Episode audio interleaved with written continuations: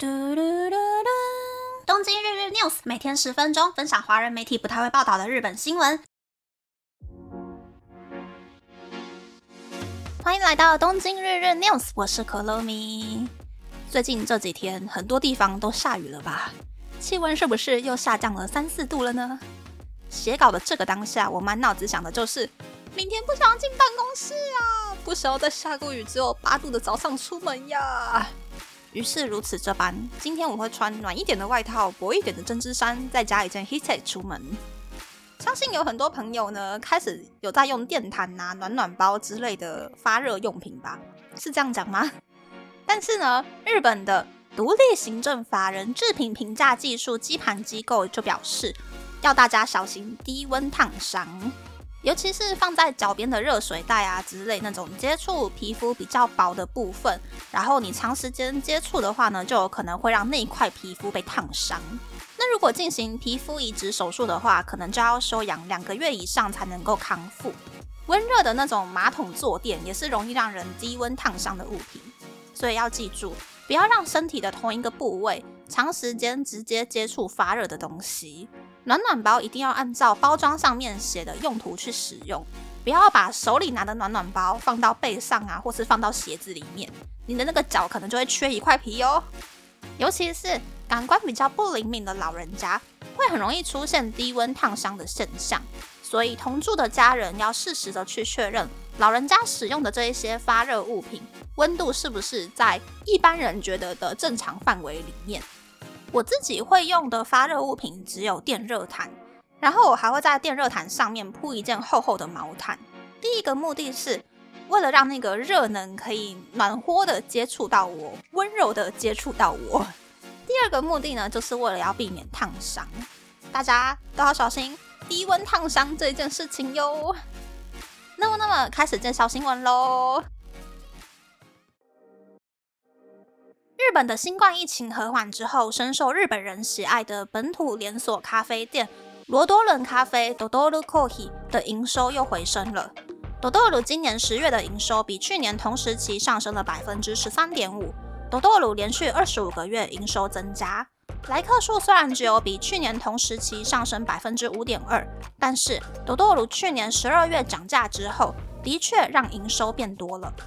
其实在疫情爆发的二零二零年以后， Dodolu 的来客数锐减，营收也减少了不少。二零二零年三月到二零二一年二月， Dodolu 的总营收是日币五百八十五亿元，比前一年的同时期少了 百分之二十六点六。 但是今年五月疫情和缓之后，大多在商业地段和车站前开设店铺的 Dodolu 业绩又回升了。今年的三到八月 ，Dodolu 的总营收已经有日币四百二十八亿元，比去年同时期上升 百分之十四点二。今年的三月到明年的二月，总营收估计可以达到日币八百零一亿元，比去年同时期多出 百分之五点五。看起来一帆风顺的 Dodolu 其实有门市变少的隐忧。二零一八年 Dodolu 在日本一共有一千四百八十二间门市，但是今年九月底却只剩下了一千两百七十六间门市，少了一成以上。另一方面，日本连锁咖啡店的龙头星巴克却没有受到疫情的影响。星巴克二零二零年十月到二零二一年九月的总营收是日币两千零九十二亿元，比前一年同时期多出 百分之二十点三。二零二一年十月到二零二二年九月的总营收是日币两千五百三十九亿元，比前一年同时期多出 百分之二十一点四。 今年九月一共有一千八百八十五间门市，预计到明年九月就可以超过两千间门市。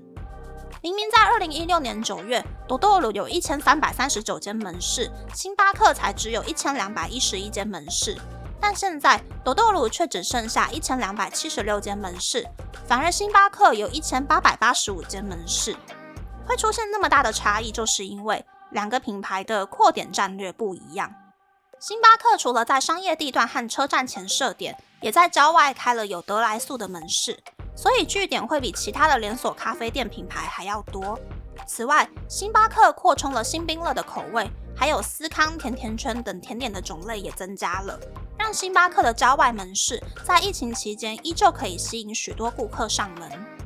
Dodolu在八零年代以面积比较小的门市为主，直到二零一零年以后才开始出现座位比较多的大型店铺。不过 Dodolu 得和其他不同种类的餐饮店竞争东京都内的店面。目前看下来，一年内多出二十间门市的目标非常难达成。除了门市没有变多之外， Dodolu 其实还有顾客尚未回流的课题。虽然 Dodolu 九月的来客数比去年同时期多出 百分之七点九， 十月也比去年同时期多出 百分之五点二， 看起来好像有变多，但是来客数还不到疫情爆发前的二零一九年的 百分之九十。 因为有很多以前会在早上上班之前买咖啡的人，现在都在家里上班了，所以 Dodolu 的营收变多就只是因为去年十二月有涨价。虽然 Dodolu 在九月推出了新的早餐组合，试图增加早上的来客数，但是 Dodolu 还要和星巴克、伊藤园的塔利咖啡、加盟店超级多的克美多咖啡互相竞争，价格上还要赢过八月在日本开店的中国低价品牌库迪咖啡，还有麦当劳、摩斯汉堡等等的连锁店。于是 Dodolu 表示，他们把星巴克定义成甜点店， Dodolu 则是咖啡烘焙店。顾客的需求不同，所以 Dodolu 会以咖啡为主，并增加其他的饮料种类的方式，让营收继续上升。嗯，忘记是哪一集，应该是之前介绍克美多的那一集吧。我有说过我是星巴克派，但是我觉得黑咖啡最好喝的是塔利咖啡，但是塔利咖啡的门市很少，所以我也很难喝到热乎乎的塔利咖啡。其实我心目中的咖啡顺位呢，第一名是塔利咖啡门市的黑咖啡，第二名是星巴克，上班日点黑咖啡，其他的时候就会点没有咖啡因的饮料。第三名的话是全家柜台的黑咖啡，我每次都会按浓一点的那个按钮。第四名的话就是便利商店卖的罐装塔利黑咖啡了。不过大家有发现吗？日本疫情过后，早上咖啡厅还有便利商店的生意其实变差了，但是如果把这个法则套用在台湾的话，那应该就是早餐店的生意变差了。但是说真的呢，台湾的早餐店时不时就会推出新的热门商品嘛，像是前阵子出现在 Dcard 上面很多人晒照片的那个芋泥乳酪杯狗，拉雅汉堡我爱你哦。大家哦，真的是要好好的珍惜身边便宜又好吃、超级客制化、冬天热乎乎，阿姨还会叫你帅哥的台式早餐哦。因为呢，一杯赶不了瞌睡虫的 Dodolu S size 只有一百三十三毫升的热咖啡，大概就可以买一个吃到肚子会撑的拉雅汉堡、火腿起司蛋汤种吐司了。